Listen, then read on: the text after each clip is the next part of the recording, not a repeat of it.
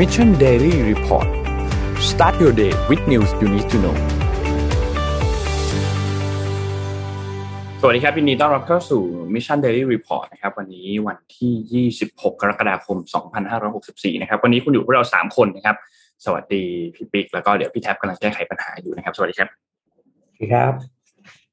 ครับ วันนี้เราเริ่มต้นวันจันทร์กันนะครับ แม้ว่าวันนี้อาจจะเป็นวันหยุดของใครหลาย ๆ คนนะครับ แต่ เราไม่หยุดนะครับ ข่าวเราไม่หยุดนะฮะไปดูอัปเดตตัวเลขกันต่างๆกันก่อนครับ ว่าเป็นอย่างไรบ้างครับ เริ่มต้นกันที่จำนวนการฉีดวัคซีนอันนี้คือวันที่ 24 นะครับ เราฉีดได้ทั้งหมด 128,000 โดสครับรวมแล้วฉีดไปทั้งหมดคือ 15.8 ล้านนะครับ เป็นเข็มที่ 1 เนี่ย 12.2 และเป็นเข็มที่ 2 3.6 ล้านนะครับ ไปดูต่อไปครับ เป้าหมายของเราคือฉีดวัคซีนเข็มแรก 50 ล้านคนภายใน 120 วัน ตอนนี้เหลือเวลาอีก 96 วันนะครับ ฉีดไปแล้ว 24.45%นะครับ เป็นจำนวนการฉีดวัคซีนเข็มแรก 12.2 ล้านนะครับ ยังต้องฉีดอีก 37.7 ล้านโดสนะครับ เพื่อบรรลุเป้าหมายต้องฉีดให้ได้เฉลี่ยวันละประมาณ 390,000 โดสนะครับ ซึ่งล่าสุดเราฉีดได้เพียงแค่ 110,000 เท่านั้นนะครับ นับถอยหลังครับ 96 วันครับ สถานการณ์ผู้ป่วยนะครับ อัปเดตวันที่ 25 นะครับ ที่รักษาตัวในโรงพยาบาลทั้งหมดตอนนี้มี 1 5 8 0 0 0 นะครับ อยู่ในโรงพยาบาลเนี่ย 91,000 และอยู่ที่โรงพยาบาลสนามอีก 67,000 นะครับ ผู้ป่วยอาการหนักเพิ่มเติมขึ้นมา 52 คนครับ รวมเป็น 4,151 นะครับ และใส่เครื่องช่วยหายใจเพิ่มเติมอีก 22 คนนะครับ รวมแล้ว 961 คนนะครับ ตัวเลขที่รักษาหายนะครับ ล่าสุดคือ 6,904 คนครับ ดูตัวเลขของเศรษฐกิจกันบ้างครับ ราคาดัชนีตลาดหลักทรัพย์นะครับเซตครับวันที่ 24 นะครับ อยู่ที่ 1,545.10 นะครับ ติดลบ 0.47%นะครับ ราคาหุ้นต่างประเทศครับ บวกเกือบทั้งกระดานเลยนะครับ ดาวโจนส์ครับ บวก 0.68%นะครับ NASDAQ ครับ บวก 1.04% NYSE บวก 0.59%ฟุตซี่ครับ บวก 0.85 และหังเสงครับ ติดลบ 1.45 นะครับ ราคาน้ำมันดิบครับ ตอนนี้ West Texas Intermediate นะครับอยู่ที่ 72.07 นะครับ บวก 0.22%นะครับ และ Brent crude oil ครับอยู่ที่ 74.10 ครับ บวก 0.42%ครับ ราคาน้ำมันดิบค่อนข้างฟื้นตัวกลับมาแล้วนะครับ ราคาทองคำครับติดลบ 0.26%ครับ อยู่ที่ 1,802.14 นะครับ และคริปโตเคอเรนซีเป็นอย่างไรบ้างครับ 24 ชั่วโมงที่ผ่านมาครับ Bitcoin บวก 1.06%ตอนนี้อยู่ที่ 34,000 แล้วนะครับอีเทเรียมเขาอยู่ที่ประมาณ 21,100 นะครับ ติดลบ 1.24 นะครับ Binance ครับติดลบ 1.95 ครับ Cardano ครับติดลบ1 0.15 นะครับ และ Dogecoin ติดลบ 0.94 ครับ ถือว่า Bitcoin เนี่ยขึ้นมาพอสมควรเลยนะครับ หลังจากที่เมื่อประมาณสักสิบวันที่แล้วหลุด 30,000 ไปนะครับ วันนี้เรามีเรื่องอะไรที่จะต้องคุยกันบ้างครับพี่ปิ๊ก อ้มีบ้างพาไปเรื่องที่ไม่ค่อยเกี่ยวกับโควิดก่อนแล้วค่อยเลี้ยวกลับมาเนาะอ่าได้ครับพาไปดูเรื่องอุตสาหกรรมรถยนต์ก่อนครับ ที่ญี่ปุ่นแล้วก็ทั่วโลกตอนนี้กำลังเจอเหมือนเหมือนกันก็คือ ราคาของวัตถุดิบที่เอามาใช้ในการผลิตเนี่ยโดยเฉพาะเป็นพวกวัตถุดิบหนักนะครับ เช่นพวกแร่ธาตุหรือสารอะไรต่าง ๆ เนี่ยมันขึ้นแบบว่า ราคามันขึ้นแบบแหลกลาเลย เนื่องจากว่า พอมันถูกเอาไปนำไปใช้ผลิตเป็นรถ EV อะดีมานมันขึ้นครับอ่าโดยนิกเกิเอเชียเนี่ยสรุปตัวเลขคาดการณ์ของผลประกอบการของบริษัทรถยนต์ในญี่ปุ่นนะครับ ว่าคาดการณ์ว่าปีนี้จะได้รับผลกระทบอะไรจากต้นทุนของวัตถุดิบที่เพิ่มขึ้นบ้างนะ โดย ต้นทุนวัตถุดิบหลัก ๆ ที่ขึ้นเนี่ย อย่างที่เรารู้ก็คือมีพวกทองแดงลิเธียม โรเดียมอะไรต่าง ๆ พวกนี้นะครับ คือรวมๆกันแล้วเนี่ยนะ มูลค่าของต้นทุนที่ขึ้นเนี่ยมันส่งผลกระทบต่อ operating profit ของอุตสาหกรรมรถยนต์ โดยเฉพาะบริษัทใหญ่ๆเนี่ย top 5เนี่ย มูลค่าถึงหนึ่งล้านล้านเยนหรือประมาณเก้าพันล้านเหรียญสหรัฐนะเพราะว่าอะไรเพราะว่าราคาของหลาย ๆ ตัวเนี่ยมันขยับขึ้นมาแบบแหลกลานอย่างเช่นนะโคบอลเนี่ย ราคาขึ้นมาแปดสิบแปดสิบเปอร์เซ็นตนะครับในหนึ่งปี หรือทองแดงขึ้นมาครึ่งหนึ่งแต่ว่าแม้ว่าทองแดงเนี่ยจะขึ้นราคาจะขึ้นมาครึ่งหนึ่งนะ แต่ว่าปริมาณของทองแดงที่เอาไปใช้ผลิตรถ e ีคันหนึ่งเนี่ยมันใช้ปริมาณ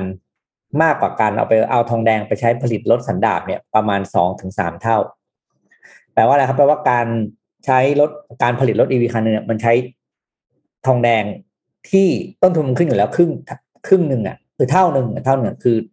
มากขึ้นเรื่อย มากมากขึ้นถึงสองในสามโรเดียมอาหลายคนอาจจะไม่ค่อยได้คุ้นกับชื่อตัวแรกตัวนี้นะก็เป็นส่วนสารตัวหนึ่งที่เอาไปใช้ประกอบกับส่วนของระบบที่เขาเรียกว่า catalytic catalytic converter นะครับโรเดียมเนี่ยโหดที่สุด ราคาโรเดียมมันเพิ่มขึ้นสูงกว่าสามสิบเท่า ตลอดระยะเวลาห้าปีที่ผ่านมานะครับทำให้ตอนนี้บริษัทรถยนต์ในญี่ปุ่นเนี่ยอย่างโตอ่าอย่างโตโยต้าเนี่ย เขาบอกเลยว่ากำไรจะลดลงจากค่าวัตถุดิบอะไรที่เพิ่มขึ้นเนี่ยประมาณสิบแปดเปอร์เซ็นคือกำไรจะหายไปสิบแปดเปอร์เซ็นเลยนะ จากต้นทุนที่ขึ้นมาอย่างเดียวหรือฮอนด้าเนี่ย จะหนักกว่าเพื่อนฮอนด้าเนี่ยจะหายไปประมาณสามสิบแปดเปอร์เซ็นทีนี้ถามว่ามันจะเป็นไงต่อไป หลายคนก็ยังเชื่อว่ามันก็ยังจะต้องเป็นอย่างนี้แหละ หมายความว่าคนประชาชนอย่างเราเนี่ย ยังจะต้องใช้รถอีวีซึ่งคาดการณ์กันว่า มันจะออกสู่ตลาดประมาณยี่สิบสามล้านคันในปีสองพันสามสิบใช่ไหมซึ่งเป็นจำนวนประมาณสิบเท่าของของปีเนี้ยแต่รถอีวีไม่ถูกนะรถอีวีเนี่ยแพงมาก เพราะว่าต้นทุนของ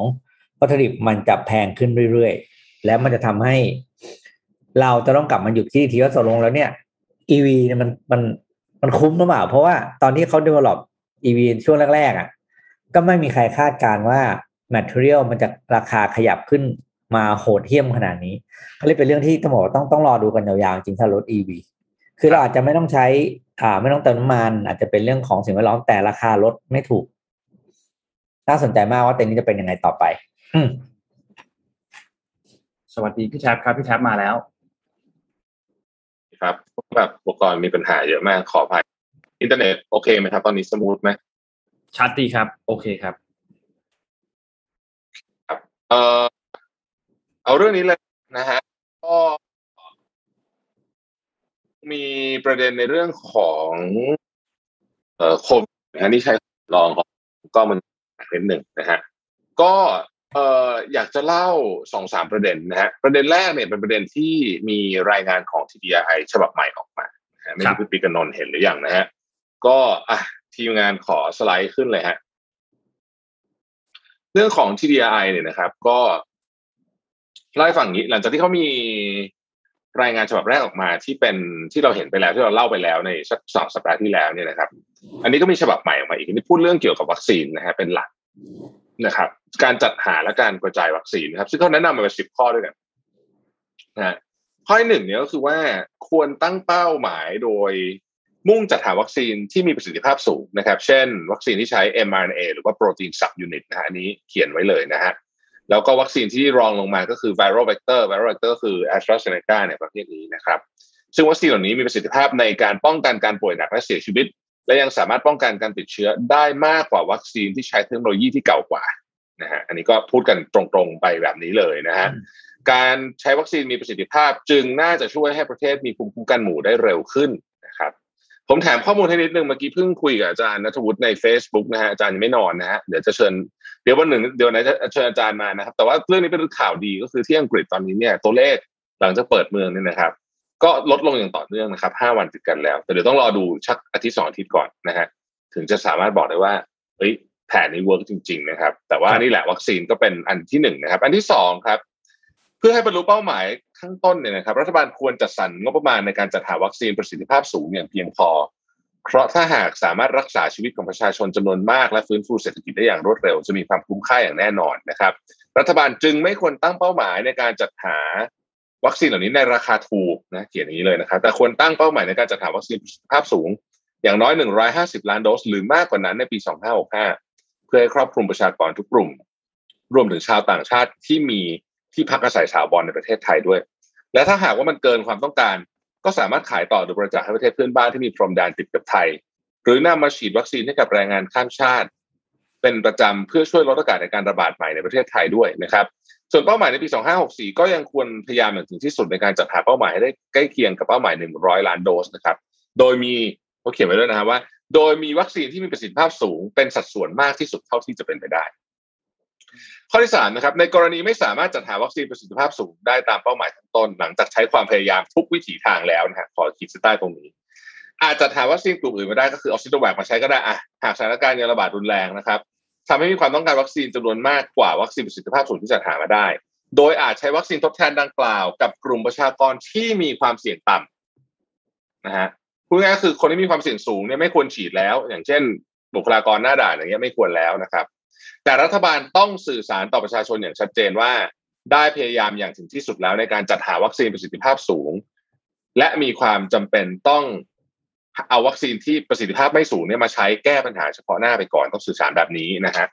ข้อที่สี่ซึ่งเป็นประเด็นที่สำคัญที่สุด ผมว่าของ report ฉบับนี้ก็คือ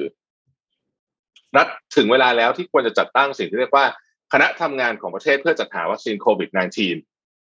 นะครับ ซึ่งไม่รวมถึงคณะที่มีอยู่ทุกวันนี้นะฮะโดยมีนักธุรกิจที่มีประสบการณ์สูงเป็นหัวหน้าคณะพูดง่ายคือเอา CEO มาเป็นหัวหน้าคณะนะครับ ให้มีอิสระในการเลือกคณะทำงานเอง จากผู้เชี่ยวชาญด้านแพทย์ วัคซีน การทูตนักธุรกิจ นักเจรจาการค้าคล้ายๆที่เราคุยกันวันศุกร์ที่แล้วอะพี่ปิ๊กจำได้ไหมเอ่อที่มีความสามารถทั้งภาครัฐและเอกชนนะครับ โดยให้ทำงานเต็มเวลาประเด็นนี้น่าสนใจมาก เอ่อวันก่อนเนี่ย ดรสมเกียรติทีไอเนี่ยนะครับเพิ่ง เพิ่งให้สัมภาษณ์แล้วก็บอกว่าเออคณะจัดหาวัคซีนเนี่ย ทุกไม่มีใครสักคนที่ทำงานเต็มเวลานะคุณตกใจไหมน่าตกใจนะเอ่ออันนี้ยังได้ยินเสียงอยู่ใช่ไหมครับ ได้ยินครับชัดเจนครับเออไม่ไม่น่าเห็นงงพี่ปิ๊กเงียบไปเลยงงนะฮะโอเคสรุปก็คือต้องยูยูยูต้องการต้องการให้มี dream team ในการจัดหาวัคซีนนะครับ แบบเดียวกับที่อังกฤษทำโดยคณะทำงานนี้เนี่ยจะเป็นตัวแทนของรัฐบาลไทยเลยนะ ในการติดต่อเจรจาซื้อวัคซีนจากผู้ขายได้โดยตรง ภายใต้งบประมาณที่กำหนดไว้ ซึ่งยืดหยุ่นตามสถานการณ์ของโลกคณะทำงานต้องรายงานความคืบหน้าต่อสาธารณะอย่างต่อเนื่องและโปร่งใสนะครับ แล้วก็เอ่อขีดเส้นใต้ไว้ว่าต้องทำงาน full time คณะทำงานที่จัดหาวัคซีนปัจจุบันนี้ไม่ได้ทำงาน full time ครับอืมซึ่งเป็นเรื่องที่แปลกมากคือคือท่านเหล่านั้นมีภารกิจเยอะไม่ทำงาน full time แต่เรื่องนี้มันต้อง full time เพราะมันด่วนมากอืม แล้วก็ที่ที่น่าสนใจก็คือ อันนี้น่าจะเป็นคำแนะนำแรกเลยบางที่บอกว่าหัวหน้าคณะเนี่ย ต้องเป็นนักธุรกิจ ต้องเป็นนักธุรกิจด้วย อืมอืมนะครับ ข้อที่ห้าเพื่อให้คณะทำงานที่ว่าเมื่อกี้เนี่ยสามารถจัดหาวัคซีนได้โดยไม่ติดกฎระเบียบที่เป็นอุปสรรคควร ให้การจัดหาวัคซีนสามารถดำเนินการได้โดยใช้อำนาจตามมาตรา 18 วงเล็บ 4 ของพระราชบัญญัติความมั่นคงด้านวัคซีนปี 2561 นะครับ ซึ่งอันนี้เป็นแนวทางเดียวกับที่รัฐบาลใช้ในการออกประกาศกระทรวงสาธารณสุขเพื่อการจัดหาวัคซีน ป้องกันโคโรนา2019 นะฮะในกรณีที่มีเหตุจำเป็นปี 2563 นะครับ อันนี้เป็นคือพูดง่ายๆคือเป็นกฎหมายพิเศษเอาว่างั้นเถอะนะครับ ข้อ 6 นะครับ เพื่อเพิ่มโอกาสในการได้รับวัคซีนประสิทธิภาพสูงขึ้นและในปริมาณมากขึ้น ในระยะแรกรัฐอาจสนับสนุนให้เอกชนจัดหาวัคซีนทางเลือกได้คล้ายที่เป็นอยู่ในปัจจุบันนะครับ แต่ ต้องยึดแนวคิดที่ว่าประชาชนต้องได้รับวัคซีนโดยไม่เสียค่าใช้จ่ายเป็นสิทธิขั้นพื้นฐานของประชาชนตามรัฐธรรมนูญนะครับ ดังนั้นเนี่ยเมื่อสถานการณ์มันดีขึ้นแล้วนะฮะก็ไม่ควรจะต้องให้แบบให้ให้ประชาชนจ่ายเงินเอง นอกเสียจากว่ามันเป็นทางเลือกจริง ๆ ก็คือของหลักมีพอเหลือเฟือนะครับ แล้วก็ของที่เหลือเนี่ย อ่าถ้าคุณอยากจ่ายเงินเพื่อเอาตัวประหลาดเออมซึ่งไม่ไม่ได้เหมือนคนอื่น แต่ว่าไม่ใช่ว่าของหลักก็ไม่มี นะฮะต้องให้ประชาชนจ่ายเองอย่างนี้ ก็น่าจะไม่ค่อยเหมาะสมเท่าไหร่นะครับ แล้วก็บอกว่าถ้าคณะทำงานประสบความสำเร็จนะครับ อาจจะพิจารณายกเลือกยกเลิกวัคซีนของส่วนเอกชนไปเลยนะครับ เพื่อลดความเหลื่อมล้ำนะครับ ข้อที่แปดครับ การเจรจาซื้อวัคซีนในส่วนภาครัฐ และเอกชนเนี่ยควรคำนึงถึงวัคซีนรุ่นใหม่ได้แล้ว ที่มีประสิทธิภาพป้องกันการกลายพันธุ์ของเชื้อโควิด -19 ได้ดี โดยเลือกเจรจากับบริษัทที่มีการพัฒนาวัคซีนที่เรียกว่าเป็น Gen 2เนี่ยนะฮะ และควรระบุในสัญญาชัดเจนว่าประเทศไทยจะได้รับวัคซีนเหล่านั้นเมื่อไหร่นะครับ ข้อที่เก้านะครับ รัฐบาลควรพิจารณาเข้าสู่โคแ a คเข้าแล้วนะกำลังจะเข้านะครับ ซึ่งแม้ว่าอาจจะไม่ได้ทำให้ประเทศไทยได้รับวัคซีนมากขึ้นในระยะ เฉพาะหน้านี้ แต่เป็นการประกันความเสี่ยงในอนาคตที่เต็มไปด้วยความไม่แน่นอนนะครับ และข้อที่สิบรัฐควรร่วมมือกับ a s t r a z เซ e c a ในการพิจารณาความเป็นไปได้ในการขยายปริมาณการผลิตวัคซีนในประเทศให้ได้มากขึ้นโดยเร็ว โดยไทยควรได้สิทธิ์ส่วนใหญ่หรือทั้งหมด ในส่วนที่ผลิตได้เพิ่มขึ้น ส่วนที่ผลิตเพิ่มขึ้นนะคือส่วนต่างนะครับ เฉพาะในกรณีที่สถานการณ์การระบาดของไทยมีแนวโน้มเลวร้าย จนกระทบระบบสาธารณสุขและเศรษฐกิจอย่างรุนแรงเท่านั้น ที่รัฐบาลอาจพิจารณาใช้อำนาจ 18 ทับวงเล็บ 2 ก็คือไอ้อำนาจพิเศษเนี่ยควรจะใช้ถ้ามันเลวร้ายจริงๆเท่านั้นนะครับเอ่อขอให้นั้นเป็นการทางเลือกสุดท้ายนะฮะเพื่อไม่ให้กระทบกับความสัมพันธ์ทั้งกับ a s t r a z เซ e c a และแผนการ ควบคุมโรคของประเทศที่สั่งจองและรอรับวัคซีนจากแอสตราเซเนกาในไทย ซึ่งมีทั้งหมด 8 ประเทศเนี่ยด้วยนะฮะเพราะมันไม่ใช่กระทบแค่แอสตราเซเนกาเดี๋ยวมันจะกระทบกับประเทศอื่นด้วยนะฮะซึ่งเราก็คงจะไม่อยากจะมีเรื่องกับประเทศของเพื่อนบ้านของเราอยู่แล้วนะครับอะนะครับ อันนี้เป็นเป็นเรื่องที่ TDI แนะนำมานะครับ ผมเอาอันนี้มาประกอบกับอีกเรื่องหนึ่งนะครับ ก็คือ เอ่อวันนั้นไปอ่านเพจ Facebook อันนี้น่าสนใจดีนะฮะเป็นเพจ Facebook ของ คุณสารินีอาจวานันทกุลนะครับ ซึ่งรูปนี้เป็นรูปของคุณน้ำใสสุภวงศ์นะฮะเอ่อเอารูปขึ้นมาดูเลยฮะ ขอกราฟเลย ผมสรุปให้ฟังง่ายๆนะครับ ตัวเลขนี้มาจาก Our Data นะครับ เขาไปดูประเทศที่ฉีดวัคซีนเกิน 20%ไปแล้ว ซึ่งเรายังไม่เกินนะฮะ น่าสนใจมากพี่ปิ๊กดนดูรูปนี้นะฮะมันจะมีสามอัน จุดสีแดงๆนะครับ อันนี้คือประเทศที่ใช้วัคซีนเชื้อตายเป็นหลัก เช่น อุรุกวัย ชิลี เซเชลส์ มองโกเลีย นะฮะ คูเวต อะไรอย่างเงี้ยเป็นต้นนะครับ แล้วก็จะมีจุดสีม่วงนะฮะใช้ mRNA กับเชื้อตายหรือวัคซีนชนิดอื่นเนี่ยใกล้ๆกันนะครับ จะมีซานมาริโนเอลซัลวาดอร์อย่างนี้นะฮะแล้วก็ประเทศที่ใช้ mRNA เป็นหลักก็คืออังกฤษนะครับสหรัฐอเมริกาไอซ์แลนด์อะไรอย่างเงี้ยนะฮะเป็นต้นเนี่ยนะครับ ดูเฉพาะประเทศที่ฉีดวัคซีนครบสองเข็ม เกิน20%อันนี้คือเขาเรียกว่า seven days average death rate อัตราการเสียชีวิต ย้อนหลังนะครับ จะเห็นว่าประเทศที่มันกระโดดออกมา เยอะๆคืออัตราการเสียชีวิตเยอะเนี่ย เป็นประเทศที่เลือกใช้วัคซีนเอ็มไอเอ่อเลือกใช้วัคซีนเอ่อเชื้อตายเป็นหลักเท่านั้นนะครับ อันนี้ก็น่าจะเป็นอีกหนึ่งหลักฐานสำหรับข้อมูลจากโลกจริงว่า วัคซีนเชื้อตายเนี่ย มันสู้ไม่ได้จริง ๆ อาจจะเคย work ในอดีต ตอนนี้ไม่ work แล้วนะฮะตอนนี้ไม่ work แล้ว อืม ครับ ประมาณนี้ โอเคครับ พูดถึงเรื่องวัคซีนแล้วเนี่ยเมื่อวันศุกร์ที่ผ่านมา หมอยงก็มีการเปิดสูตรวัคซีนใหม่อีกอันหนึ่งนะครับ เอาภาพมาให้ดูหนึ่งครับ ตัวสูตรวัคซีนตัวนี้เนี่ยเป็นสูตรวัคซีนพูดถึงเรื่องของการฉีดเข็มที่สามนะครับ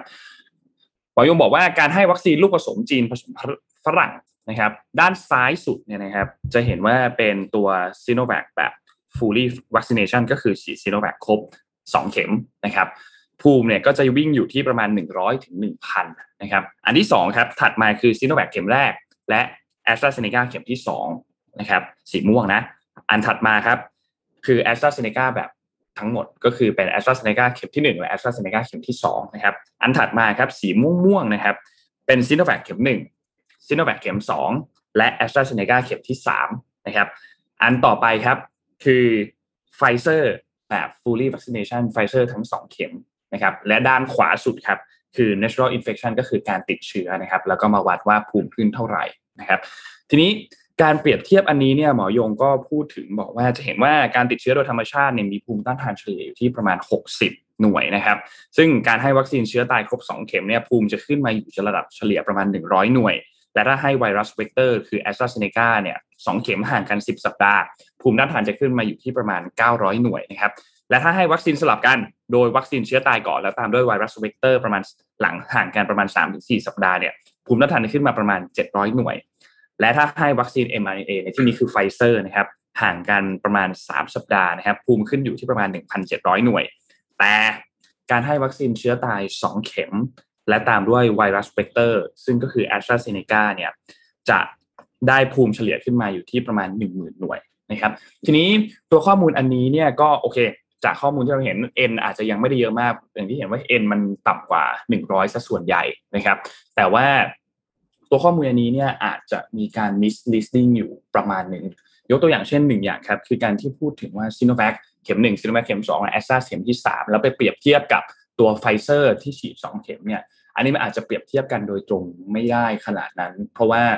ถ้าจะเปรียบเทียบโดยตรงจริงๆไฟเซอร์อาจจะต้องฉีดเข็มที่สามด้วยไหมทุกอันทุกคนอาจจะต้องฉีดสามเข็มเท่ากันหรือเปล่า อันนี้มันเปรียบเทียบสามเข็มกับสองเข็มมันทำให้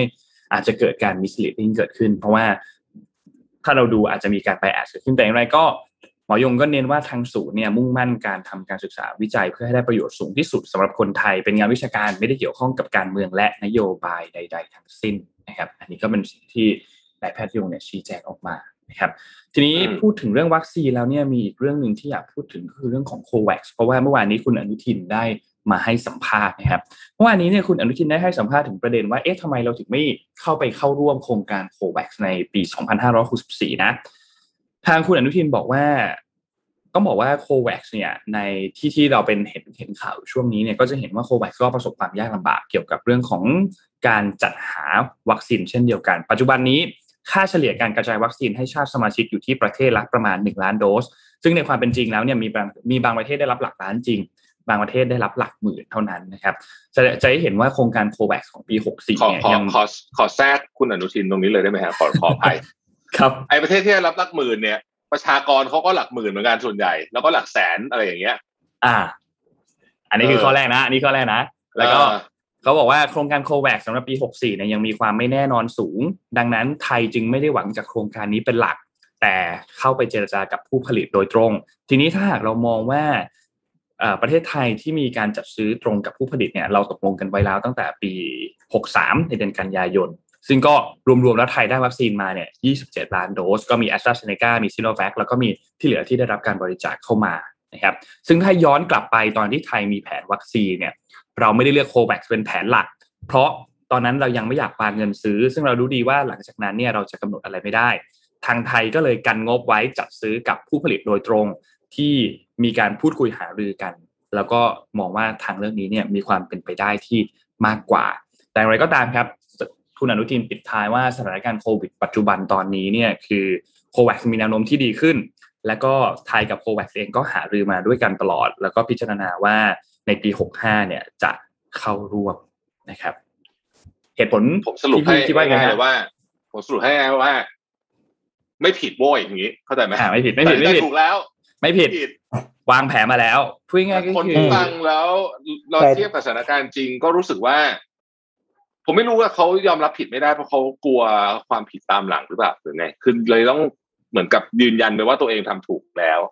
ทั้งทั้งๆที่ดูยังไงมันก็ไม่มีทางถูกอะ ในเรื่องที่เราไม่กระจายความเสี่ยง แล้วก็เรื่องที่เราไปสัญญิงสัญญากับประชาชนไว้ว่าจะส่งสิทธิ์เอางี้แอสตราเซเนกาที่สัญญาประชาชนไว้เนี่ยยังไม่มีตอนไหนส่งถึงเลยนะใช่ไหมอืมสิบสิบล้านโดสต่อเดือน เออ อะไรก็ไม่ถึงทั้งนั้นอะ แล้วก็คือยิ่งพูดอย่างนี้ฟังแล้วมันยิ่งโมโหนะพูดจริงๆในขณะที่เราถูกล็อกดาวน์ในขณะที่เศรษฐกิจธุรกิจพังเละเทะหมดเนี่ย แล้วก็เราก็ยังยืนยันว่า เฮ้ย ถูกแล้วนะทำแบบนี้ถูกแล้ว นะฮะคือถ้าเมื่อไหร่ก็ถ้ายังไงฮะเขาบอกว่าเขายอมรับข้อผิดพลาดเขาบอกเขาคงเขาคงคิดว่าเขาจะโดนฟ้องร้องอะไรพวกนี้มั้งกลัวกลัวตรงนี้แหละ ก็เลยต้องยันไว้อย่างเดียวไง ไม่ผิดไม่ผิดยังไงก็ไม่ผิดยังไงก็ไม่ผิด ทีนี้อีกอันหนึ่งที่หลาย ๆ คนอาจจะกังวลในช่วงสัปดาห์ที่ผ่านมา ก็คือวัคซีนไฟเซอร์ที่จะได้รับบริจาคที่มาถึงไทยวันที่ 29 นี้นะครับ ทางด้านสาธารณสุขครับ เมื่อวานนี้นายแพทย์รุ่งเรืองกิจผาตินะครับ ที่ปรึกษา ระดับกระทรวงและโฆษกกระทรวงสาธารณสุขนะครับได้มีการแถลงข่าวครับถึงประเด็นวัคซีนไฟเซอร์อันนี้นะครับ ก็บอกว่าตัววัคซีนไฟเซอร์อันนี้ล็อตแรกที่จะเข้ามา 1.54 ล้านโดสในเดือนกรกฎาคมเนี่ยจะมีการเริ่มต้นฉีดในเดือนสิงหาคมนะครับ ตั้งแต่ต้นเดือนเลย โดยกลุ่มบุคลากรทางการแพทย์จะได้รับวัคซีนไม่ต่ำกว่า5 0 0 0 0 0โดสนะครับไม่ต่ำกว่า5 0 0 0 0 0โดสก่อนหน้านี้ไมันมีข่าวเนาะที่บอกว่าบุคลากรทางการแพทย์ได้รับลดโคต้าวัคซีนจาก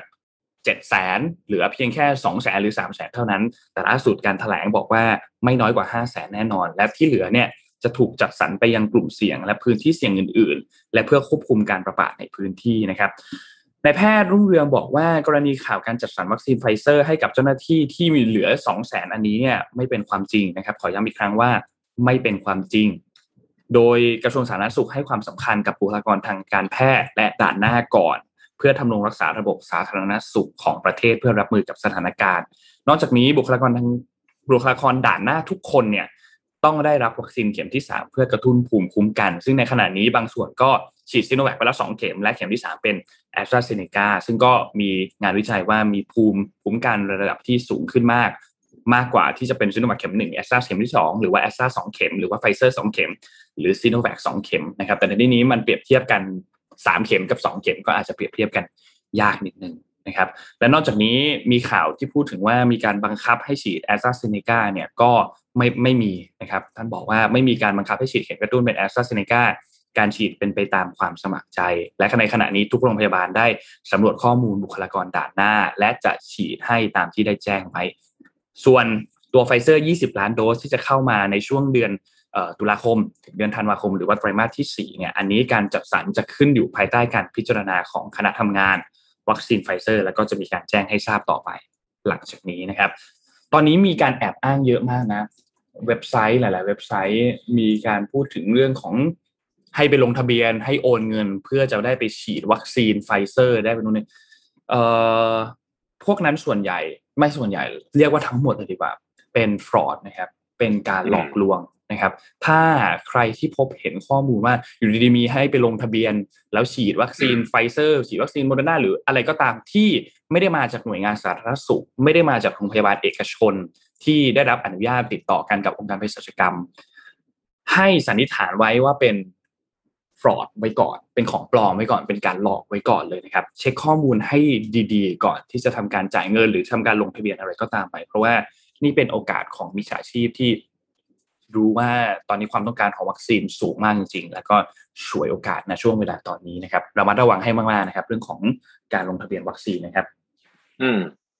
เอ่อเรื่องเรื่องนี้ไม่ต้องห่วงนะฮะเรื่อง 1.5 ล้านโดสของไฟเซอร์ที่จะเข้ามาในอีกไม่กี่วันนี้เนี่ยนะฮะเอ่อเดี๋ยวทุกคนน่ะรวมถึงเราด้วยเนี่ยนะฮะจะเกาะติดเรื่องนี้แบบบูด็อกเลยนะฮะคือแบบว่า เราจะเอาแบบใกล้ชิดเลยครับทุกเข็ม มันมีส่วนที่น่าสนใจที่น่าเป็นกังวลแล้วกันผมใช้คำนี้ก็คือ คนส่วนที่กันไว้สำหรับนักธุรกิจที่จำเป็นจะต้องเดินทางไปต่างประเทศครับนะฮะแล้วก็เอ่อนักเรียนนักศึกษาคนที่จำเป็นจะต้องเดินทางอะนะฮะอันนี้น่ากลัว เพราะว่าไอ้นี่แหละ แล้วจะมีแล้วก็จะมีส่วนที่เอาไปทดลองด้วยนะฮะอันเนี้ยเป็นจะเป็นช่องทางที่จะเอาไปฉีดให้กับ VIP ได้ อืมคือตอนนี้ต้องบอกว่าขอสงสัยทุกเรื่อง ครับ ขออนุญาถูตกต้องฮะขออนุญาตเป็นมันมันมั่วซั่ขวอไปสงหมสัดยไว้ที่ก่อนผ่านมาอืมคือถ้าเกิดที่ผ่านมาทำดีเนี่ย เราก็ไม่สงสัยถูกไหมฮะ ใช่ดังนั้นตอนนี้เนี่ยเราจะเกาะเรื่องนี้เป็น bulldog เลยนะฮะ คือถ้าเรามีอะไรไม่ชอบมาพากลเนี่ยนะฮะเราก็จะโวยวายขึ้นมาที่ไวๆก่อน เราจะโวยวายเราจะโวยวายแบบสุดๆเลยนะฮะ เรื่องนี้นะฮะ mission mission vaccine reportครับผม vaccine report เอออะพาไปดูเรื่องเศรษฐกิจบ้างอย่างเร็วนิดหนึ่งนะครับ SCB EIC ก็ แหมผมอ่านอันนี้แล้วก็ report นี้แล้วก็ค่อนข้างจะหนักใจเหมือนกันนะฮะก็คือล่าสุดนะครับ ปรับประมาณการนะฮะตัวเลขอืมลงจากเดิม 1.9%เหลือ 0.9%แล้วนะครับโอ้คือต้องบอกก่อนว่า SCBAC เนี่ย ตัวเลขค่อนข้างจะอยู่ในฝั่งที่ positive แล้วนะ ถ้าใครอืมอ่านพวกรีพอร์ตแบงก์บ่อยๆ จะรู้นะฮะ มันจะมีฝั่งที่แบบเยอะหน่อยแล้วก็ SCBAC จะอยู่กลุ่มที่ค่อนข้างนี่เลยผมเลยเป็นห่วงนะฮะ ก็คือเขาบอกว่าอย่างนี้ฮะเอ่อ ในการระบาดรอบนี้เนี่ยมันใช้สร้างความเสียหายนะฮะประมาณสักเจ็ดแสนเจ็ดหมื่นล้านบาท หรือราวประมาณ4.8%ของ GDP นะฮะอืมรอบนี้นะฮะรอบนี้นะฮะเอ่อเรื่องแผลเป็นเศรษฐกิจเนี่ยจะซึมลึกมากนะครับ แล้วที่เขากังวลมากเนี่ยมันคือสิ่งที่เรียกว่า debt overhang debt overhang คืออย่างนี้ ตอนเนี้ยหนี่ครัวเรือนเราพี่ปิ๊กโนนรู้ใช่ไหมมันเก้าสิบกว่าครับหนี่สาธารณะนี่ยังไม่ค่อยน่าเป็นห่วงเท่าหนี่ครัวเรือนหนี่ครัวเรือนในเก้าสิบกว่า all time high นะฮะเออคือตอนนี้ตัวเลขประเทศไทย all time high เยอะมากมีแต่ไอ้ของที่ไม่ดีนั่นเลยที่ all time high ครับเก้าสิบกว่านะฮะก่อนหน้านี้แปดสิบนะก็ก็เราก็ว่าเหนื่อยแล้วตอนนี้เก้าสิบกว่า มันก็คือว่าคนเป็นหนี้เยอะมากพอคนเป็นหนี้เยอะเนี่ยเขาก็จะสร้างเอ่อคือคือเขาจะหาเงินมาใช้ในชีวิตประจำวันได้คือเงินได้ปุ๊บมาคือต้องคืนหนี้หมด การคืนหนี้อืมมันไม่ได้สร้าง เอ่อเขาเรียกว่าอะไรไม่ได้ไม่ได้สร้างเศรษฐกิจเศรษฐกิจไม่ได้สร้างเศรษฐกิจออนะอันนี้คืออันที่น่าเป็นห่วง debt overhang นะครับ อันที่สองก็คือว่าตอนนี้ส่งออกขยายตัวดีนะอืฮะม แต่สิ่งที่น่ากลัวคือ supply chain disruption เหมือนเหตุที่เกิดขึ้นกับโรงงานไก่ที่เพชรบูรณ์อะอ่าก็คือว่าส่งออกดีส่งออกดีส่งออกดีปั๊บเจอโควิดปิดทั้งโรงงานสมมติอย่างนี้นึกออกไหมฮะ ครับ ก็คือทำให้การส่งออกที่กำลังดีอยู่เพราะดีมานของตลาดโลกมันสูง แล้วก็เงินบาทตอนนี้ก็อ่อนด้วยเนี่ยนะฮะเอ่อก็ส่งออกไม่ได้พูดง่ายๆคือ demand มีของไม่มีส่งก็ต้องปิดโรงงานอืมอันนี้เป็นเป็นความเสี่ยงที่ที่ค่อนข้างสยองมากทีเดียว อันที่สามก็คือว่าเรื่องของนักท่องเที่ยวต่างประเทศนะครับ นักท่องเที่ยวต่างประเทศเนี่ยเออเขาบอกว่าทั้งภูเก็ตแซนด์บ็อกซ์แล้วก็สมุยพลัสเนี่ยนะครับ ก็วางโครงสร้างสำหรับการเปิดประเทศนะฮะต่างๆ ก็คือได้ทดลองว่าเออจะมี vaccine passport ดีไหมจะคัดกรองยังไงต่างๆนานาเหล่านี้ แต่ช่วงนี้เนี่ยประเทศอื่นเนี่ยเขาก็ค่อนข้างจะระมัดระวังในการเดินทางข้ามประเทศมากๆนะครับ แล้วก็สถานการณ์ในไทยเนี่ยระบาดแย่ลง เราถูกปรับลดจาก EU จาก Green List เป็น Amber List อย่างเงี้ยนะ แล้วอีกหน่อยจะเป็นเรดลิสต์บอกเขาไม่รู้เนี่ยนะเขาบอกว่าปีเนี้ยนักท่องเที่ยวอะเหลือนะฮะจากเดิมที่เขาคาดการณ์ไว้เนี่ยตอนเนี้ยจะเหลือสามแสนคน นี่คือเคสที่ค่อนข้างดีแล้วนะเพื่อให้ทุกท่านจำได้นะครับ ตอนนักท่องเที่ยวปี2000 2000ก่อนโควิดอะ19ใช่ไหมเออเรามีนักท่องเที่ยว40ล้านนะเออคือเหลือ3แสนนะฮะนี่แหละอันนี้ก็เป็น โอ้นะน่าเป็นห่วงมากนะฮะแล้วก็เออเขาบอกว่าตอนนี้เนี่ย สิ่งที่สำคัญที่สุดก็คือวัคซีนคือ วัคซีนสำคัญสุดนะครับ รองลงมาคือเรื่องของการฟื้นฟูทางเศรษฐกิจ วัคซีนและการตรวจเชิงรุก อืมนะฮะครับ เพราะฉะนั้นเนี่ย ทุกคนก็พูดตรงกันหมดอะว่าเอ่อคือตอนนี้เศรษฐกิจนี่คือแบบเละมากๆนะฮะแล้วก็ดูทรงแล้วเนี่ย ถ้าทำถ้าออกมาแบบนี้เดือนกรกฎาแบบนี้นะฮะผมว่ามีสิทธิ์ติดลบ อืม ไม่มีสิทธิ์หรอกเอาได้ผมง่ายฟันธงว่าติดลบอยู่แล้ว ฟันธงเลยใช่ไหม ฟันธงอยู่แล้วสงติดอยู่แล้วครับจะเป็นหลุมดำเลยนะ เพราะว่าคนอื่นเขาไม่ลบกันแล้วนะ